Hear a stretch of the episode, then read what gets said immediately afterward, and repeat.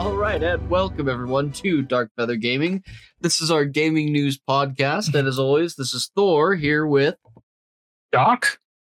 And Sasquatch Senpai. All right, so let's break this week open with our featured news. Uh, why don't you start us out? Start us off there, Sasquatch. I know you have something for us. Yeah, a couple bits of news. Uh, New World's seasonal gameplay, which was supposed to kick off on Tuesday, the 28th, was delayed until the 31st when this podcast goes live, which probably isn't the worst thing since typically, whenever they change anything within that Lumberyard engine, they cause a bunch of issues. So they probably decided to get a head start on that already. Hopefully, we'll only have one or two game breaking issues and not seven.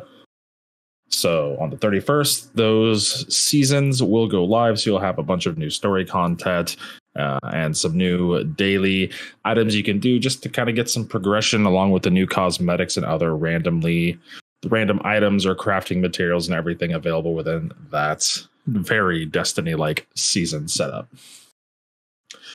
Also, Magic the Gathering is having a kind of a big shakeup here for the first time since I'm trying to think here. Planeswalkers? Well, we're getting an entirely new card type. We're not talking like sagas, which are just a subtype of uh, enchantments or anything like that, or MDFCs, which are just you know a double face card, which have already existed but already two existing card types. Um, an entire new mechanic called battles. They're definitely very new for the game. Uh, you play a battle on the opponent's board and then you attack it. It comes into play at sorcery speed. Um, which then it comes into play. It does a certain effect, like you're playing a permanent. It is a permanent. Then you attack it yourself or shock it or anything else that deals damage to any target or specifically a battle. Then once you defeat that battle, it flips into a new card. Typically, what we have here are planeswalkers, enchantments, or creatures. So that'll be kind of interesting. And along with March of the Machines, a couple other new mechanics. You have the backup ability, which when a creature comes in, it does backup X, and that is putting a plus one plus one counter for that amount on a target creature. And also the abilities also listed on that card until end of turn. Incubate, nice. it's much like Morph, a colorless artifact comes into play with two plus one plus one counters on it. You can pay two to flip it, and then it's now a um, colorless Phyrexian artifact creature with two counters on it. So I, it can I be a lot of mechanic. power pretty quickly. I am looking forward to that mechanic. Um, I have every intention of building a Blaster Combat DJ Transformers deck around it. Uh, because when he's in robot form, he gives all of your uh, artifacts modular one. And then you throw all of those at something like Ashnod's altar to put all their plus one plus one counters on something else. Don't forget the Ozolith, because then if they die, everything gets stacked on there nice and neat for you, so you don't want it there. Yep. All right, but that will about cover it for me from our featured games. I know you have a absolute shit ton and something I donated yeah. to you as well, Thor. Yeah, I've got a, a mess of stuff here. So, um, for Final Fantasy 14, a lot of stuff going on.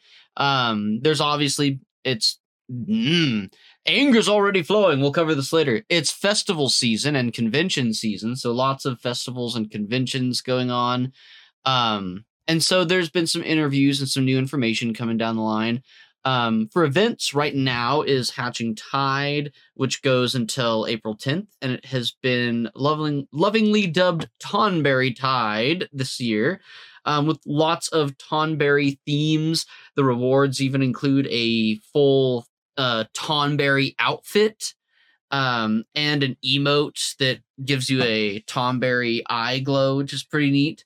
Um, so as far as hatching tide events goes, this one's actually pretty neat. They're they're usually uh, not as as uh, such. Um, then, uh, as I mentioned, there's been a lot of conventions, and Yoshida's done some interviews. Um, in one, he has expressed his excitement about graphical updates. Um, with the new high resolution shaders. It looks really good. Um, this really, I think, goes into my theory of PS4 support ending with the next expansion um because they're they're really putting there some work in here.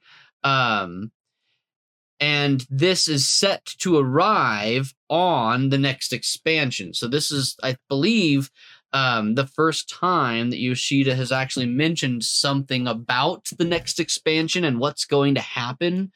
Um and this was at pax east uh, but he talked about a graphic up graphics update that will arrive with 7.0, i.e., the next expansion.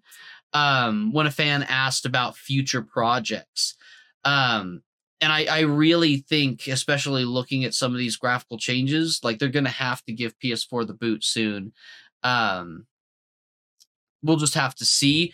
If not this expansion, then definitely the first like major uh, patch after that, or at the very, very least 8.0, but I, I don't think it'll even get that far. We'll just have to see. Um, PS4 might be playing FF14 through NFTs at that point. yeah. Um, and then um, Yoshi P has also teased crossovers with several Final Fantasy games, including notably Final Fantasy 16 and the Final Fantasy 7 remake. Um, he talked about how Final Fantasy 16 is coming out soon, and it would be nice to look into doing a crossover for Final Fantasy 16. Um, and then he also talked about Rebirth and said, quote, I know we are going to be releasing another installment in the Final Fantasy VII Remake series, and I'm hoping that once they've been able to release all of what they need to do, and the team has had a chance to slow down and take it a little bit more easy, I would love the opportunity there as well for crossover. Excuse me, for crossover content. And that's something I theorized a little while back too, and I think with the direction the Final Fantasy VII Remake series is going and the direction that Final Fantasy XIV is going, I don't think it's unreasonable to uh, see a very canonic crossover there. And lastly, in the realm of Final Fantasy, um, in one other interview, he also mentioned that we may see more content around the heart of Sabik later. It has been um it was very heavy in A Realm Reborn and was kind of left in the dust after Ultima. Um, but there is a lot of lore to be kind of discovered there. Um, taking a quote from Yoshida here, he says, We might not delve 100% into it, but we do anticipate having some narrative that involves, discuss- involves discussion of the heart of Sabik. I'm not going to say what in particular, but just look forward to it. Um, and this was during the same panel where they discussed the graphic updates that were confirmed to be for the next expansion. Um, so this could very well go into the direction for the next expansion as well. Um, and then um, just a quick note on PlayStation. We have our PS Plus monthly games for April. Um, first up is Meet Your Maker Build Raid Upgrade, and this is a day one release for PS Plus. And this is one of the monthly games. So if you have PS Plus, the month that this game is released, you get it for free. Um, and then Sackboy, A Big Adventure, and Tales of Iron.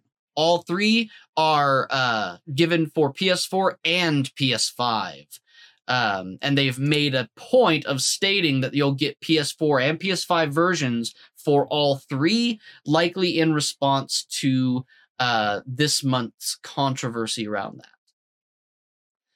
On to some RuneScape news. Uh, before the juicier news, uh, we do have a new quest that's come through, which is Murder on the Border and this goes into the new Fort Fratern for Thurn Forinthry Fort Forinthry uh content that's been coming down as well, which I haven't been able to get into it much. I just have not been uh, able to put a lot of time in RuneScape this year at all.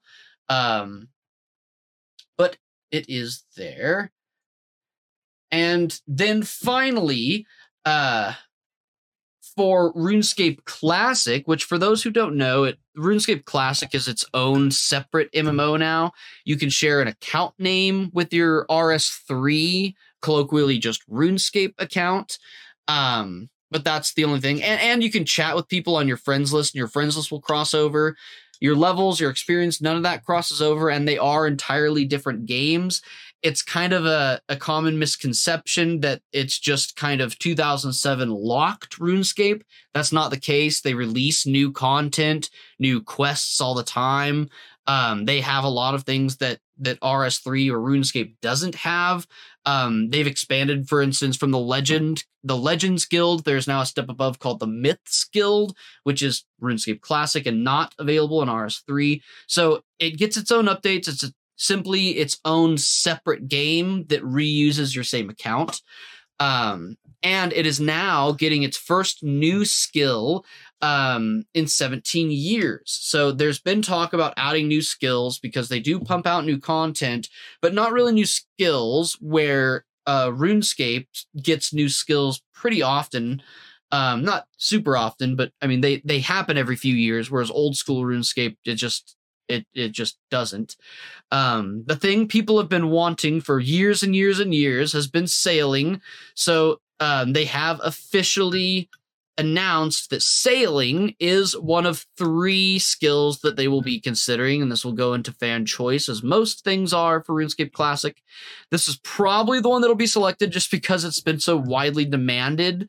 Um, it's it's it's been a meme for a long time, uh, and the fact that this came out like well before April first is meaningful because it's more than once they've pulled an April Fool's prank saying that sailing's being released. Um, the other two contenders are kind of pseudo uh, skills that somewhat exist in RS3. It's kind of like alternate universe RS3 skills.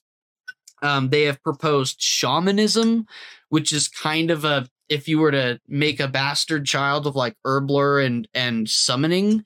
Um, and then they also have taming, which is is kind of a bastard child between hunting and summoning.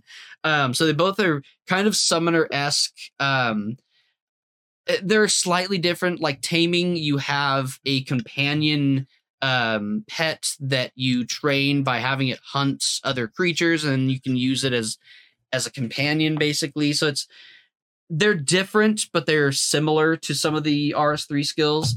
Um, especially I really think it'll end up being sailing, not just because people have always screamed for it, but the RuneScape Classic fan base is very, very uh how do I want to phrase this delicately to not cause polarization in in the audience. They're they're very, very aggressive about wanting to be totally separate from RS3. They they are very uh, adamant about not wanting updates that will make the game more like RS3. They want the game to be updated, but in its own unique way, away from RuneScape.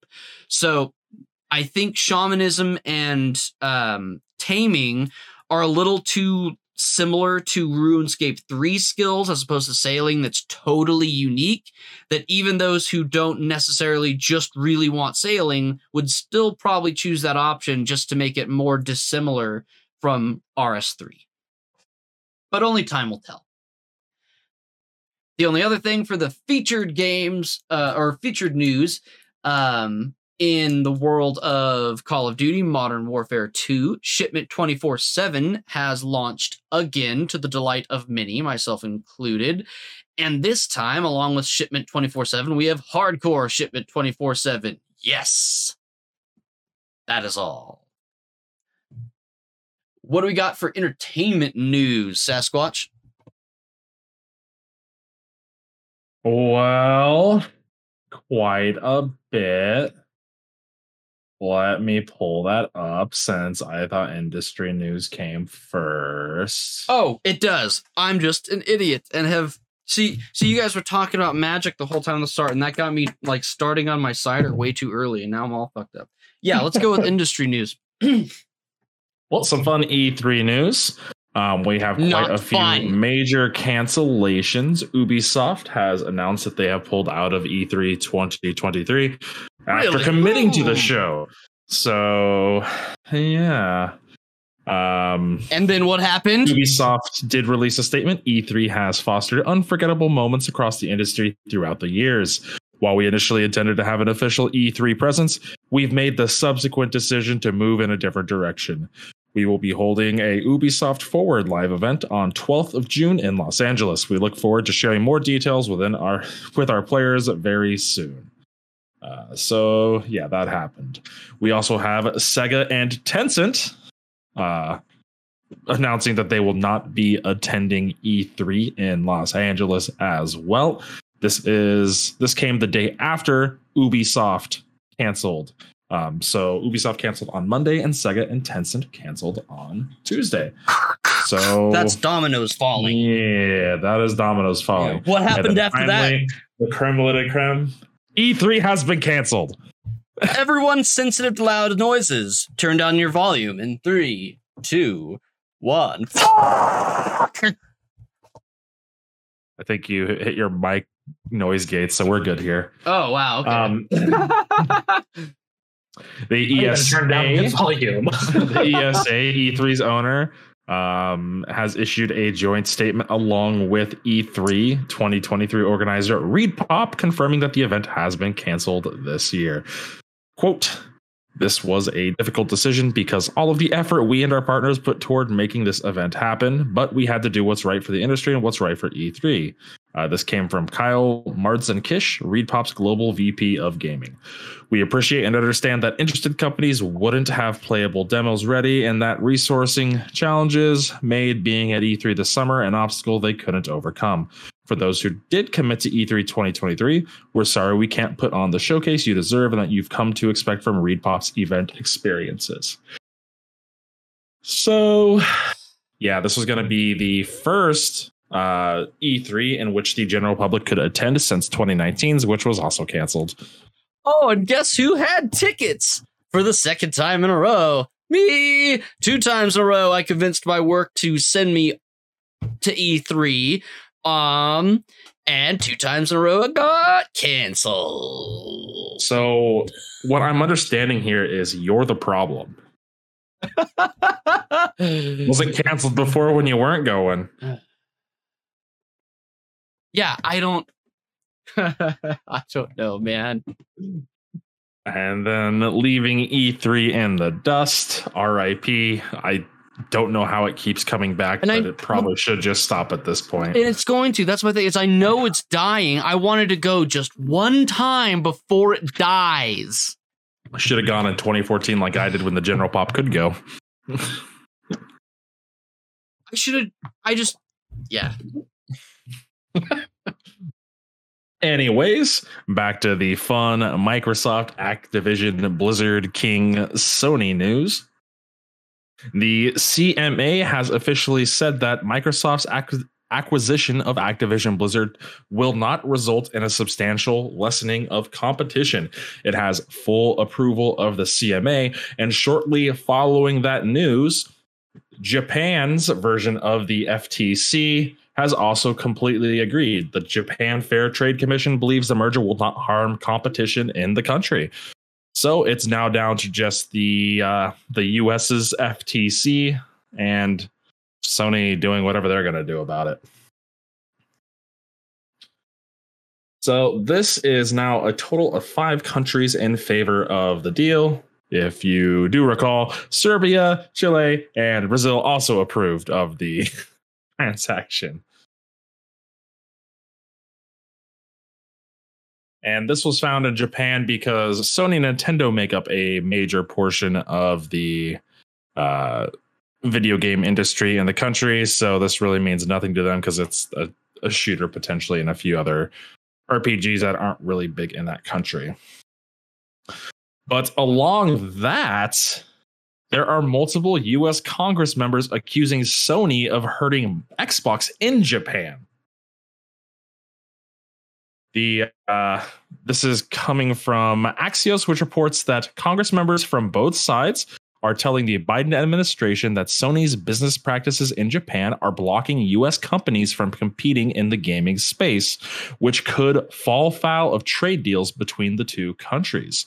Quote, Today we write to bring your attention the imbalanced Japanese video game market, which we are concerned may be a result of the discriminatory trade practice that could violate the spirit of the US Japan Digital Trade Agreement. So, this is getting extra spicy in the world of Microsoft versus Sony. Quote, the Japanese government's effective policy of non prosecution when it comes to Sony appears to be a serious barrier to US exports, with real impacts for Microsoft and many US game developers and publishers that sell globally but see their earnings in Japan depressed by these practices. Um, now, this is only for the high end console market, so don't know what that means. Probably doesn't include Nintendo if we're going by Sony's terminology here.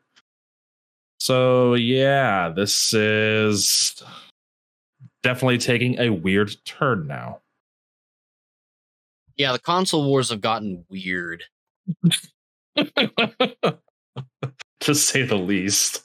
This is the Um, strangest chapter so far. That was something I was not expecting to see. Oh, also, um, also about that whole thing. Uh, Activision Blizzard King CEO Bobby Kotick said he was extremely disappointed in Sony's behavior towards Microsoft's acquisition of the company. But he did continue to say that this behavior, while disappointing, would not would not cause them to uh, would not cause harm to their business dealings in the future. so that was also said. Now we do have some other spicy legal news here. Uh, Developer Iron Mace, um, the team behind the fantasy extraction game Dark and Darker, think medieval Escape from Tarkov, has been issued a DMCA and a cease and desist letter by Nexon. Oh Now, no. This is extremely spicy. There is a lot of information involving this specific case. The developers who make up the Iron Mace studio were all former Nexon employees. They were working on a game at Nexon, which Nexon decided to cancel as they didn't as they didn't see any actual profit coming from it. Probably because Nexon does a bunch of shitty microtransactions, and the game they were working on doesn't really kind of support that in any sort of even awfully unfair way. Um, it would just make it unplayable. It was a project called P3. The developers at Iron Mace worked on this project before the game was canceled. Oh no, looky here. All of the source code for this game leaked online publicly. The game was canceled. The developers quit. They left. They formed their own studio, Iron Mace. And Dark and Darker was announced and has been through many public playtests, uh, an alpha, a few betas, usually usually free to play for people just wanting to take a look. Now, this all started hap- what happened was Nexon issued a statement stating that this was game was a copycat and was using stolen assets and stolen everything. When you take a look at side by side screenshots, Dark and Darker is this unreleased canceled project from Nexon. So with all of that, with all of that information, um, police in South Korea, where these studios are located, they raided the Dark and Darker developers studio. They took whatever relevant information they thought they needed for the case, and the DMCA and cease and desist have been issued, and the game has been pulled from Steam, as well as they shut Yeah. down their official Discord. Yeah. So, yeah. Uh, from a representative, let's see. So this is a extremely weird case that is going on. I definitely recommend taking a look at it. And most most people I've seen online have just been bashing on Nexon for doing something that they're completely within their right for to do. So yeah, um, I mean, clearly this goes to show that they probably shouldn't have canceled the game to begin with, with how popular Dark and Darker was in the time that it had been out initially.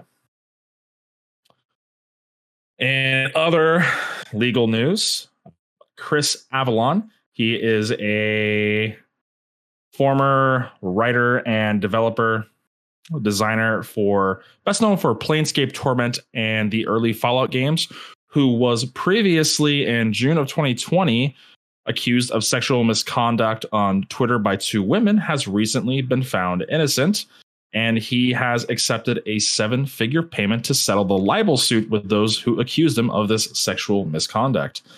Um, this has been an ongoing case. This is one of the first major ones in game development and just kind of led to what happened with Blizzard being exposed, where that's you know, probably where people should be focusing that stuff.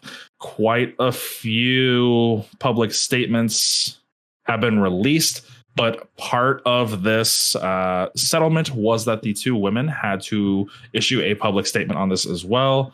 Uh, Mr. Avellone never sexually abused either of us. We have no knowledge that he has ever sexually abused any women. We have no knowledge that Mr. Avellone has ever misused corporate funds anything we have previously said or written about Mr. Avellone to the contrary was our was not our intent. So uh yeah, this is from Carissa Barrows and Kelly Ray Bristol, the women who accused him. We wanted to support women in the industry. In so doing, our words have been misinterpreted to suggest specific allegations of misconduct that were neither expressed nor intended. We are passionate about the safety, security, and agency of women, minorities, LGBTQIA plus persons, and every other community that has seen persecution in the video game industry. We believe Mr. Avellone shares a desire to protect and uplift those communities. We believe that he deserves a full return to the industry and support him in those endeavors. Um, Mr. Avellone Avellone also released a statement saying that he appreciated the willingness of Barrows and Bristols to work with them in addressing the issues in the community. Um, yeah, I don't think he's going to be really rushed back into it. He was fired from the studio behind Dying Light 2 amidst all of these, and everyone he was working with did cancel all of that work. So hopefully, with this sort of thing, he'll be able to return to working in the games industry. Also, Steam is going to be ditching Windows 7 and 8 support next year. Probably about time, honestly. Um, I didn't even know they still so, supported 7. I, I mean, yeah. Um, the newest features in Steam rely on an embedded version of Google Chrome, which no longer functions on older versions of Windows. In addition, future versions of Steam will require Windows features and security updates only present in Windows 10 and above. That makes sense. Um, it's a lot easier to develop for you know current, not ancient technology. That way, you can keep any sort of hole, uh, security risks and holes filled and covered without having to worry about something that might happen on seven or eight that's no longer even supported. So yeah. Um so just to just to let you know how many people this would affect according to Steam's February hardware and software survey only 0.09% of users run Windows 7 and while 1.43% use the 64-bit version and 0.5% or less run Windows 8.1 as well. Um, so yeah, this is just shortly following when Microsoft entered official support for 7, 8, and 8.1 as well. So I mean, upgrade your shit. Come on. Like you're just putting yourself at risk. Jake Solomon, former uh, former director of the Midnight Sun at Firaxis, known for their turn based tactical RPGs, most notably XCOM, recently announced that he is departing from Firaxis after 23 years and wants to develop wants to start his own development studio. Um, he does believe that he has added all he possibly can to the turn-based strategy uh, genre, and after 23 years, he would just like to move on to new products. No idea on anything else yet, aside from perhaps a life sim. So that's definitely a change. Also, turns out that the Chinese versions of Blizzard's games may have been shut down to a big misunderstanding. Oh. So, oop. Let me let me find the exact quote here.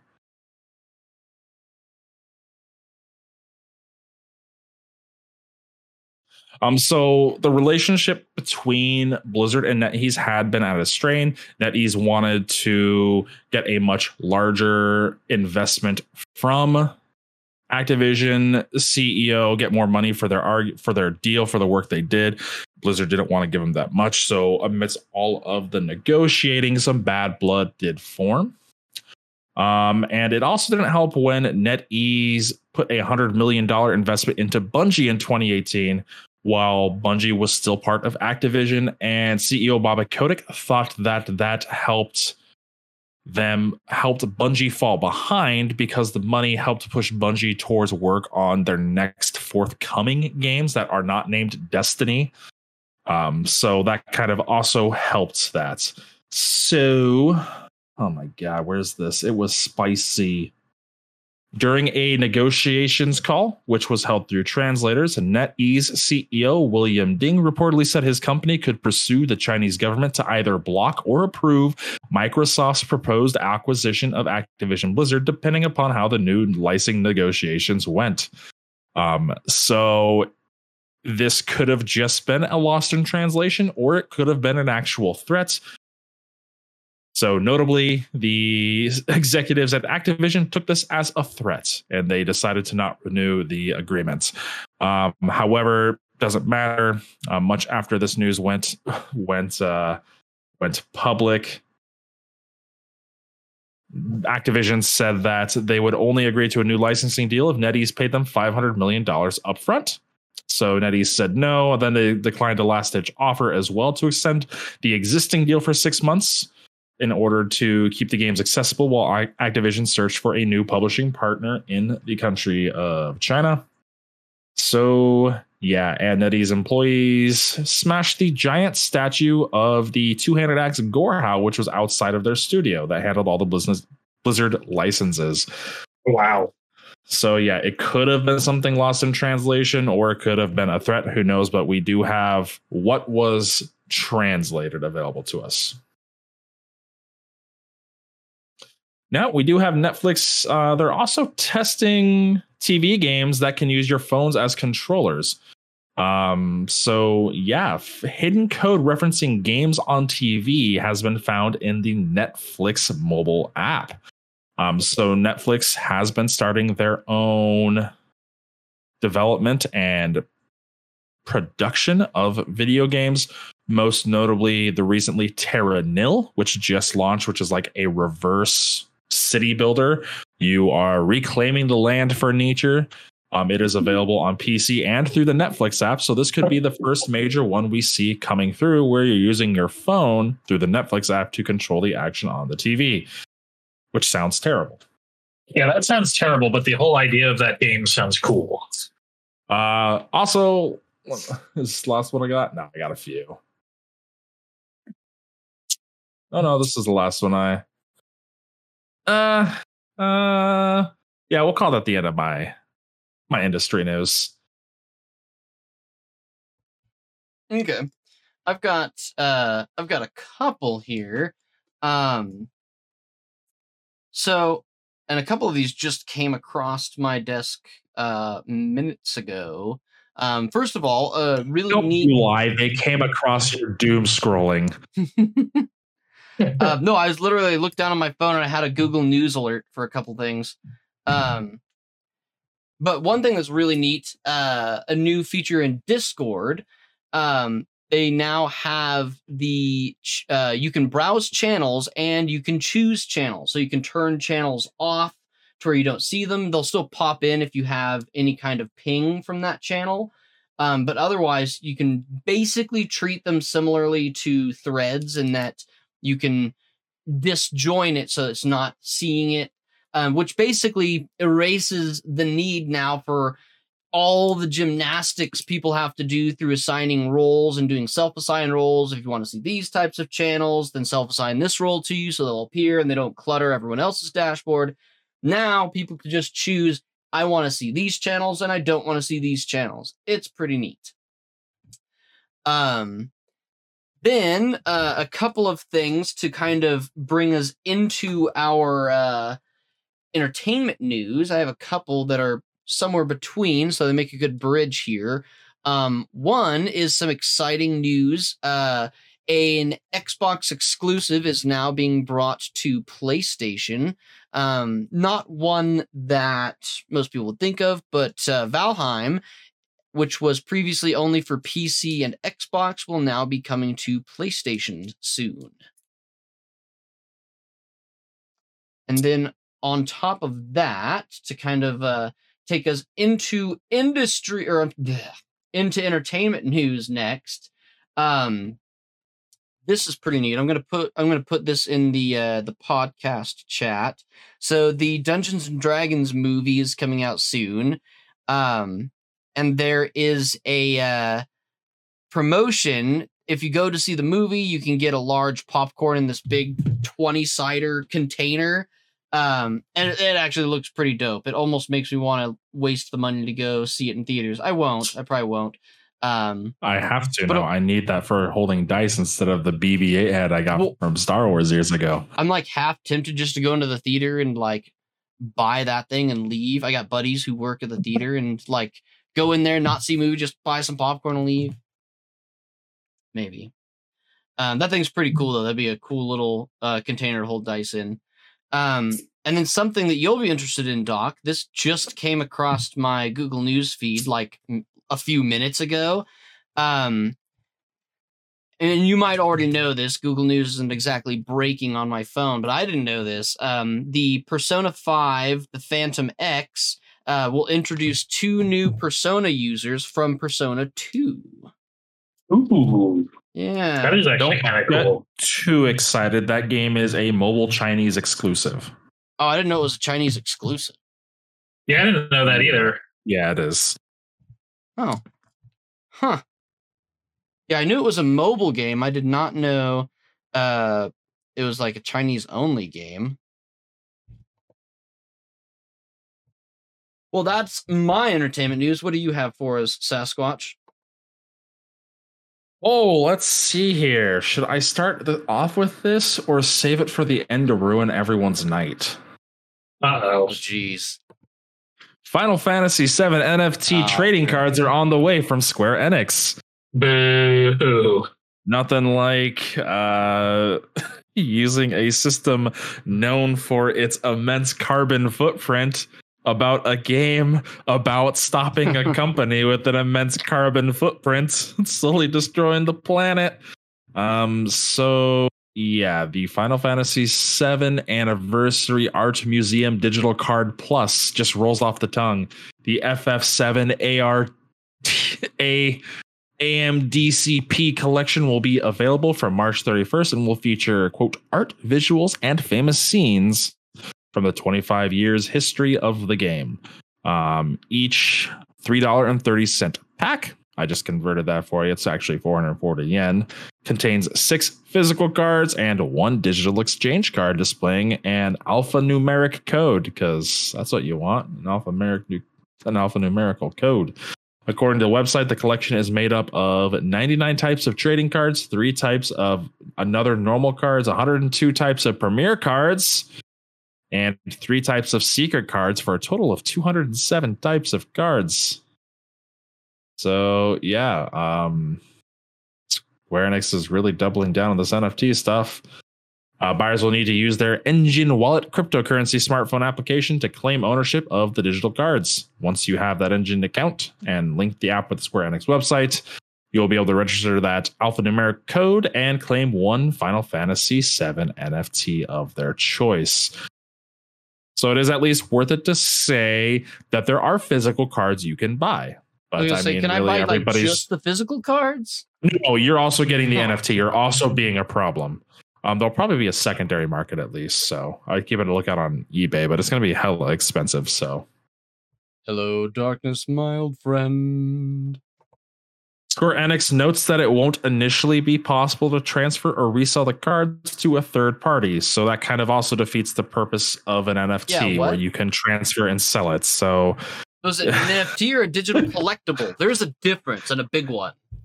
so they're calling it an NFT for the hype, but it's really just a digital collectible Is there currently. blockchain behind it at all? Uh, Um, it's If- using the Enjin cryptocurrency, Enjin Wallet cryptocurrency app. So Hmm. yes. That's it's like okay.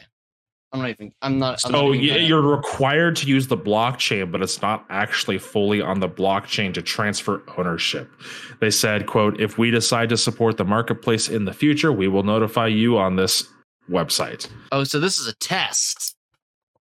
Yeah. So don't buy it. terrible. Show them the test. Make the test fail. Do not buy. I was just kidding. That's not the worst news of the day. Oh, Uh, Tax Heaven 3000, the anime dating sim that was able to prepare your taxes, was removed from Steam, but they were not given any indication as to why it was removed from Steam. So pour one out for your Tax Heaven 3000 waifu. Um, however, it is available on its own website, and it does actually file. It does actually help you prepare your federal taxes. So if you're looking for a fun, hot, and steamy, papery way to prepare your taxes, Tax Heaven 3000 might be for you. It is pre- designed to prepare your 2022 U.S. federal income tax returns for single filers without dependents.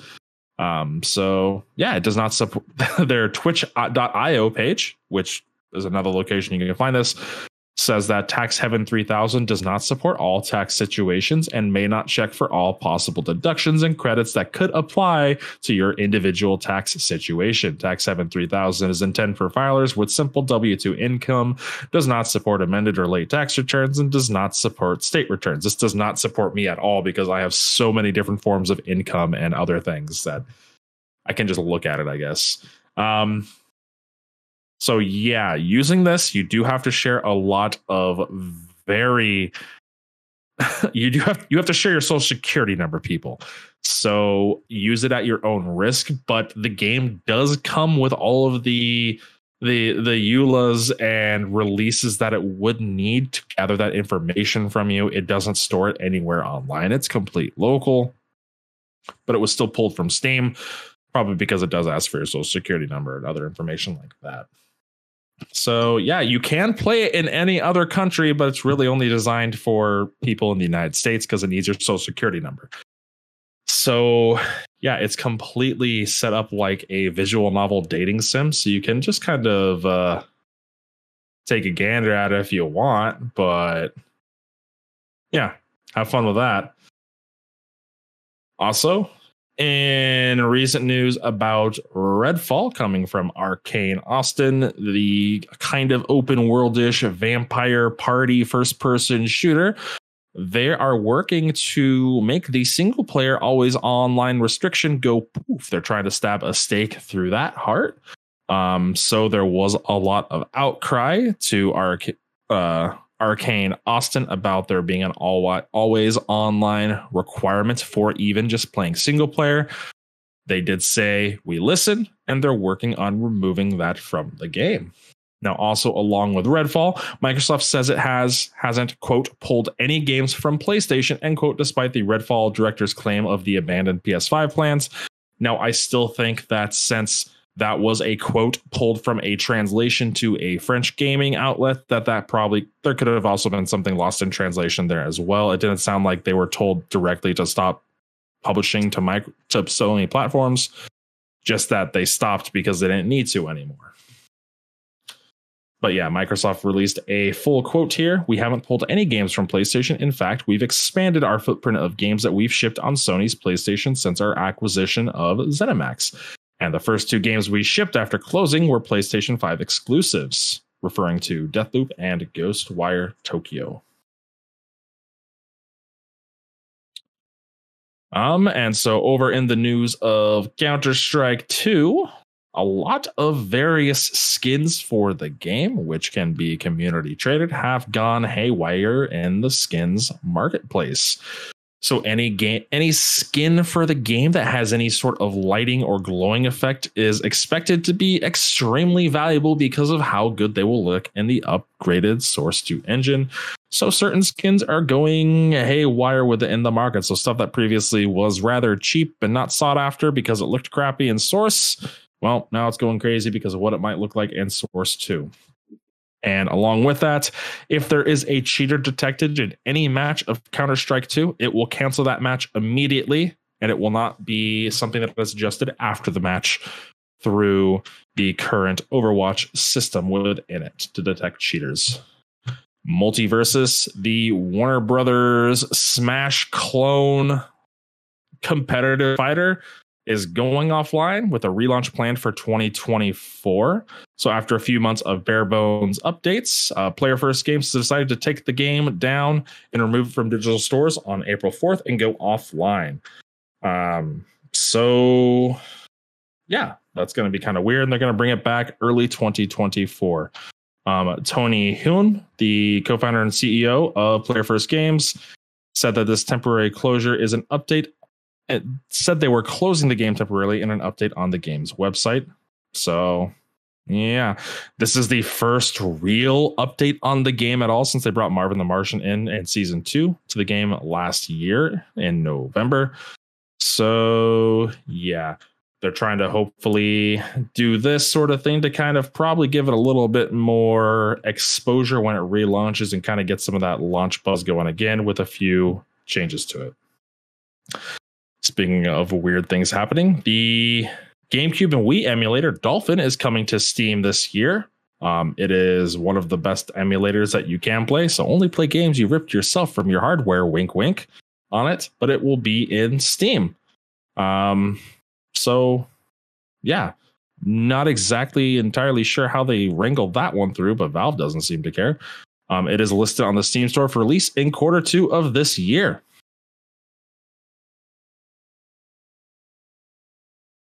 The upcoming Respawn Entertainment Star Wars FPS has had a few interesting leaks here um, while posting some job ads on various websites it has been leaked that they're looking to uh, that they're looking to hire for a shooter to be inspired by the Star Wars what is it? Star Wars Dark Forces and Jedi Dark Forces games of old, like really old school style Doom clones. So looks like they're trying to kind of maybe reboot that franchise. That would be cool. Also, Resident Evil 4's remakes Mercenaries mode launches as a free DLC early next month. And how early? April 7th, if you're wondering. So, next Friday, you will be able to play Mercenaries in Resident Evil 4.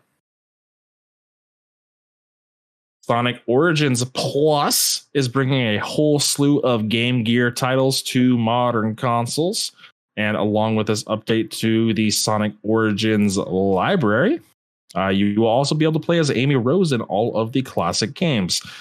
Now, I don't know why they chose to bring the Game Gear variety instead of the Master System because the Game Gear has an uncomfortable zoom in on everything, but here we are. But uh, yeah, it'll be a paid content update. Um, you're going to I don't want to cipher through all that list of games. You're getting a bunch more games. You're getting like 12 more Game Gear versions of the games. Classic and beloved TMNT graphic novel The Last Ronin is getting a video game adaptation. Um, they're looking to the Teenage Mutant Ninja Turtles The Last Ronin game is going to be inspired by big action RPGs like God of War, apparently. Um, if you've never read The Last Ronin, either of you, I highly recommend it. It's fantastic. Um, it, the game will be based off the graphic novel, which is about the last remaining Ninja Turtle who doesn't have an actual identity and that is kept from you.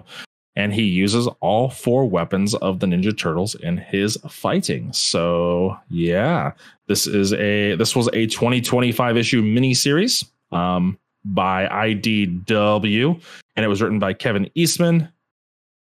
And it was based off of an idea that he conceived with co creator Peter Laird in the 1980s. Um, this adaptation is being developed by an unnamed studio currently, uh, and it is likely a few years off from release, Rosen said. So, yeah, that's something to look forward to if you like the turtles. I do. I will be looking forward to that. Same. Well, here's something else then.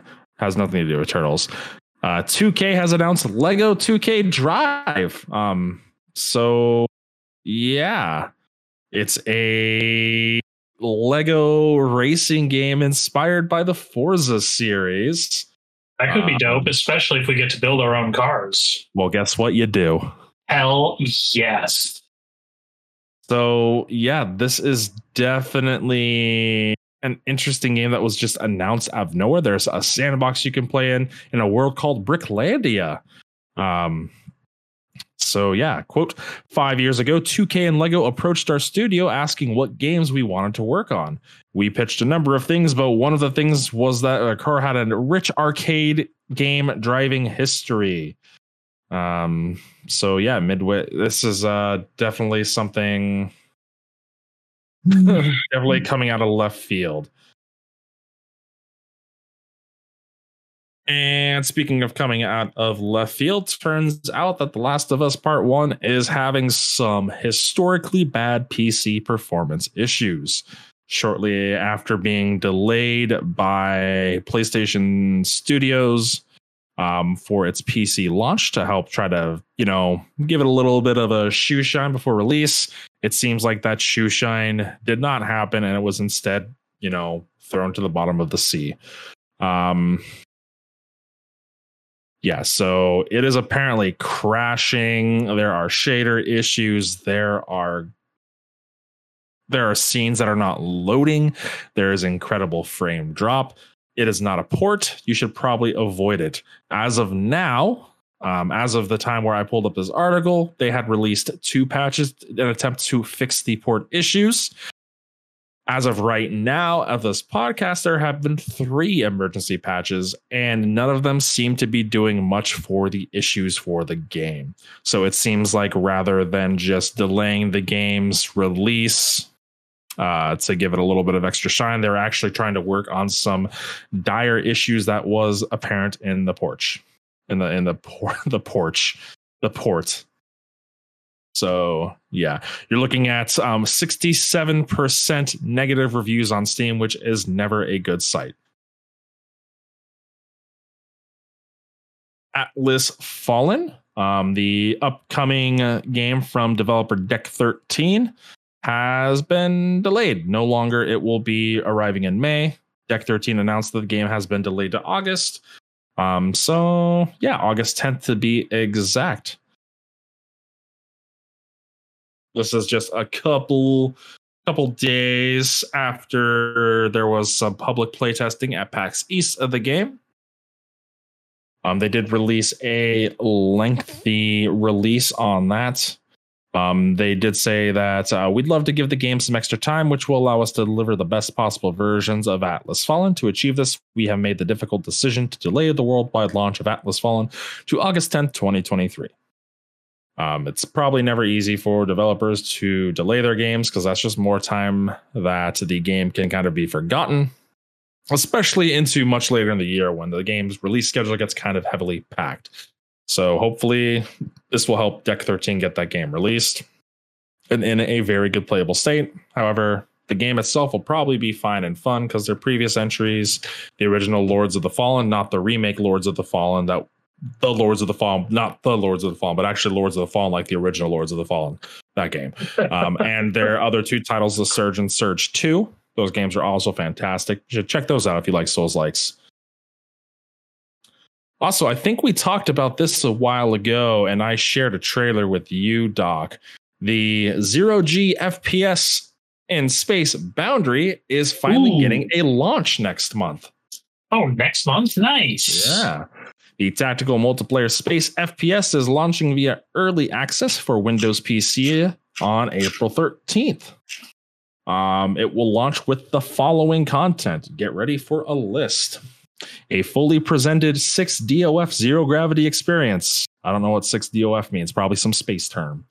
Full controller and mouse and keyboard support that's constantly improving, which is probably going to be important for a game set in zero G a complete progression system with 70 levels for players to go through, highly detailed maps, 7 plus with multiple classic game modes, daily, weekly, and monthly challenges for players to participate in, user feedback and bug reporting systems, detailed character, weapon, loadout customization, party and voice chat systems to allow for team coordination and playing with friends. Um, so yeah, this is a an FPS, a tactical FPS from the sounds of it, that takes place in zero gravity in space. So full on actual spacesuits like you see astronauts wearing anymore. So if that sounds like something you'd be interested in, um, it's going to be on Steam. You can take a look and check that out since they did go. I think we commented on it and you said something about wanting like a space shooter, and I mentioned it. And they had released nothing since pre COVID. But surprise, here we are. Now, Square Enix, uh, on the other side of the NFTs, doing something cool. They are releasing Live A Live. It's coming to PS4, PS5, and PC next month. So it is a fantastic, um, fantastic remake. It was originally released in 1994, and it's a whole bunch of smaller stories compiled into one grand RPG. You would probably really like this store, so you should check it out when that comes Okay. out. What was it called again? Live Alive, or Live a I've Live, or Live a or Live feel a like Live, or Live that. Alive. Probably. There, there was a bunch of talk about it in uh, some of the Facebook groups we're in uh, not okay. too long ago.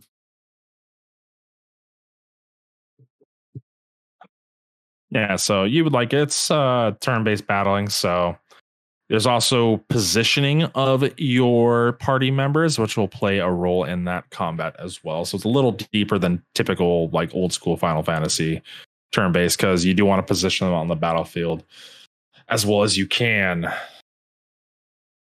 Rounding up my end here, my last two articles. Turns out um Netflix is releasing a Scott Pilgrim anime series. And you know what? They're doing this right. They're bringing the live action movie cast back to voice all of the characters. So I think that's pretty cool. That is going to be fantastic. So you're yes, this is a this is a this is a list. Michael Cera, Mary Elizabeth Winstead, Kieran Culkin, Satya Bhabha, Chris Evans. That's the best part. You're getting Captain Nice. America back as Lucas Lee.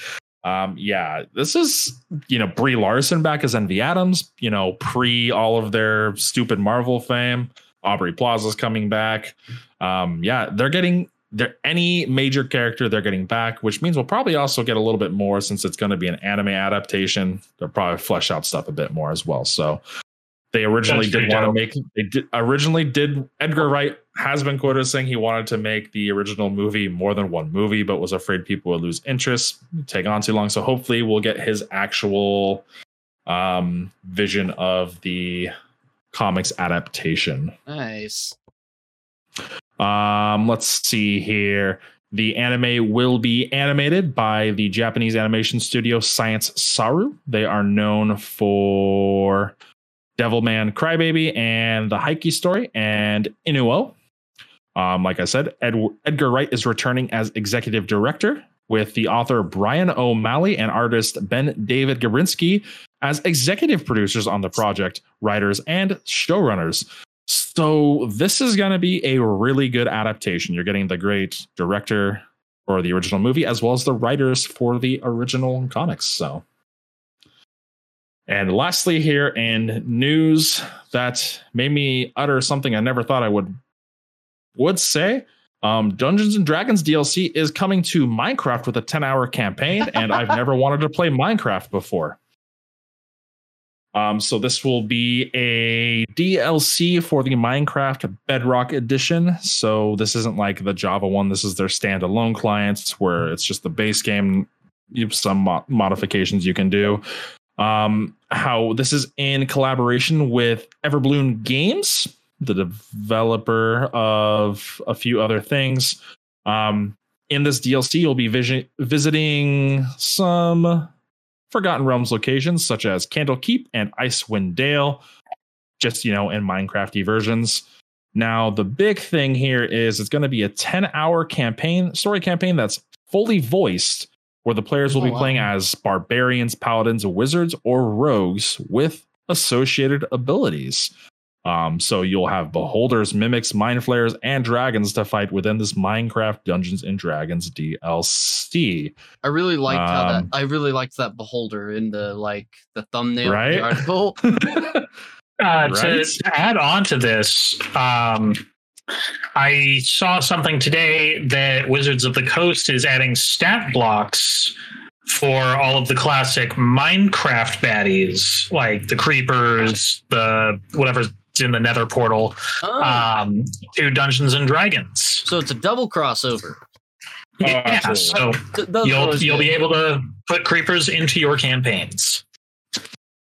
Yeah, so this is kind of a big overhaul DLC for Minecraft because you're getting class abilities, special attacks, you're rolling dice and stuff. So uh, yeah, um, a little synopsis on this is it's an adventure that, in time, honor bound tradition begins around a table in a basement before heading to the Forgotten Realms.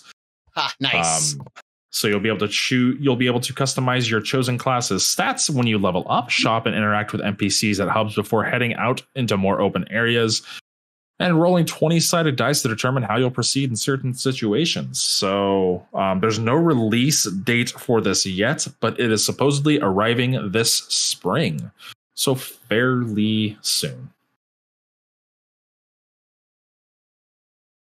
And with that, I will have that's that's my roundup on all of the entertainment news that I've come across, or at least thought worthy nice. of mentioning. Well, this week I've not been up to much review wise. Uh, it's been back to work for me. Um, I have been still playing Legend of Dragoon and Persona. Um, putting some time in Modern Warfare, trying to get my battle fast bat, battle pass finished in time. There's a little less than two weeks left now. Hopefully, the uh, hardcore t- shipment 24 7 will help me get over that uh, threshold. Uh, how about you guys? What have you been playing, Doc, the last week or so? Um, played a bunch of Destiny, getting getting pretty close to fully caught up on all of the new quests that were added in the uh, new expansion. Um, I started playing Ron Weasley and the Lightsaber of Destiny. I mean, uh, Jedi Fallen Order, which has been pretty cool. Um, I would like to officially welcome you to 2018. Hey, thanks. Uh, there's a sequel coming out in a couple months, so that's kind of cool. So I figured I should get it while it was on sale for five dollars. Um, Do you have games? You have Games Pass. yes, So with Games Pass, you do get EA Play. It might have been on EA Play as well. yeah, but then I have to like actually launch Games Pass, and this was on Steam. You know, I used to think that too, but Games Pass is the second best PC storefront now, and it's actually usable. I do like the storefront. I just continuously forget that I have it and have access to it. That's fair. Okay, that's fair. Like I have been gaming on Steam since Valve released it. Goal 1.6. Like it's it's home to me. It's familiar. Okay, Grandpa. Let's get you What- back to bed. what was that? I need my ear horn. Um, yeah, I think that's about it for what I've been playing this week. Not a whole lot. What about you? Um, well, let me just pull up my Steam catalog here. Been doing a bit of Lost Ark with the new artist class that was released. It's eh. I like I like playing through all the stuff and not using the power passes I have, but the world's kind of dead at that point, so it gets really boring. So it's been really lackluster in between playing Lost Ark right now because everybody's at the end game doing I- end game stuff.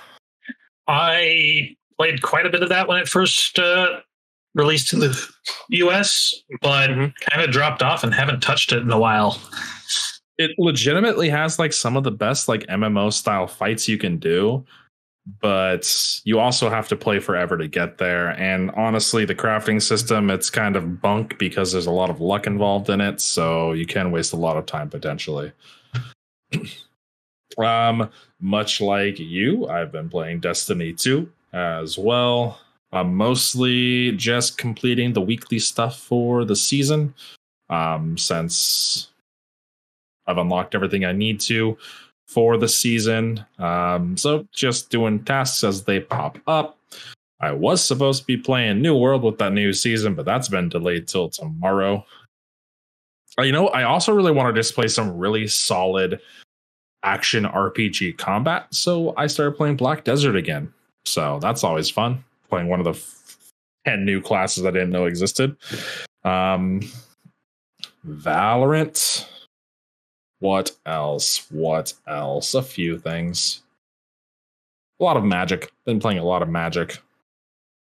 That's something I do. That's probably the thing I play the most of because I can just kind of do it on the side. So I've also been playing and thinking a lot about Magic. always about that expensive gacha card game. Yeah. I should buy a printer. All right, it looks like that's going to do it for us for this week. So thanks so much, everyone, for tuning in. Don't forget to like and subscribe, all that good stuff. And remember, if you come join us in Discord, you can check out the recordings live every Thursday night. Well, Thanks, then it's not a recording. Then it's just a live show. Well, okay, the show live. I don't know. Us, re- the action of us recording. Um. yeah, that works. All right, thanks for tuning in, everyone, and have a great weekend. See you next hmm. week. Johnny.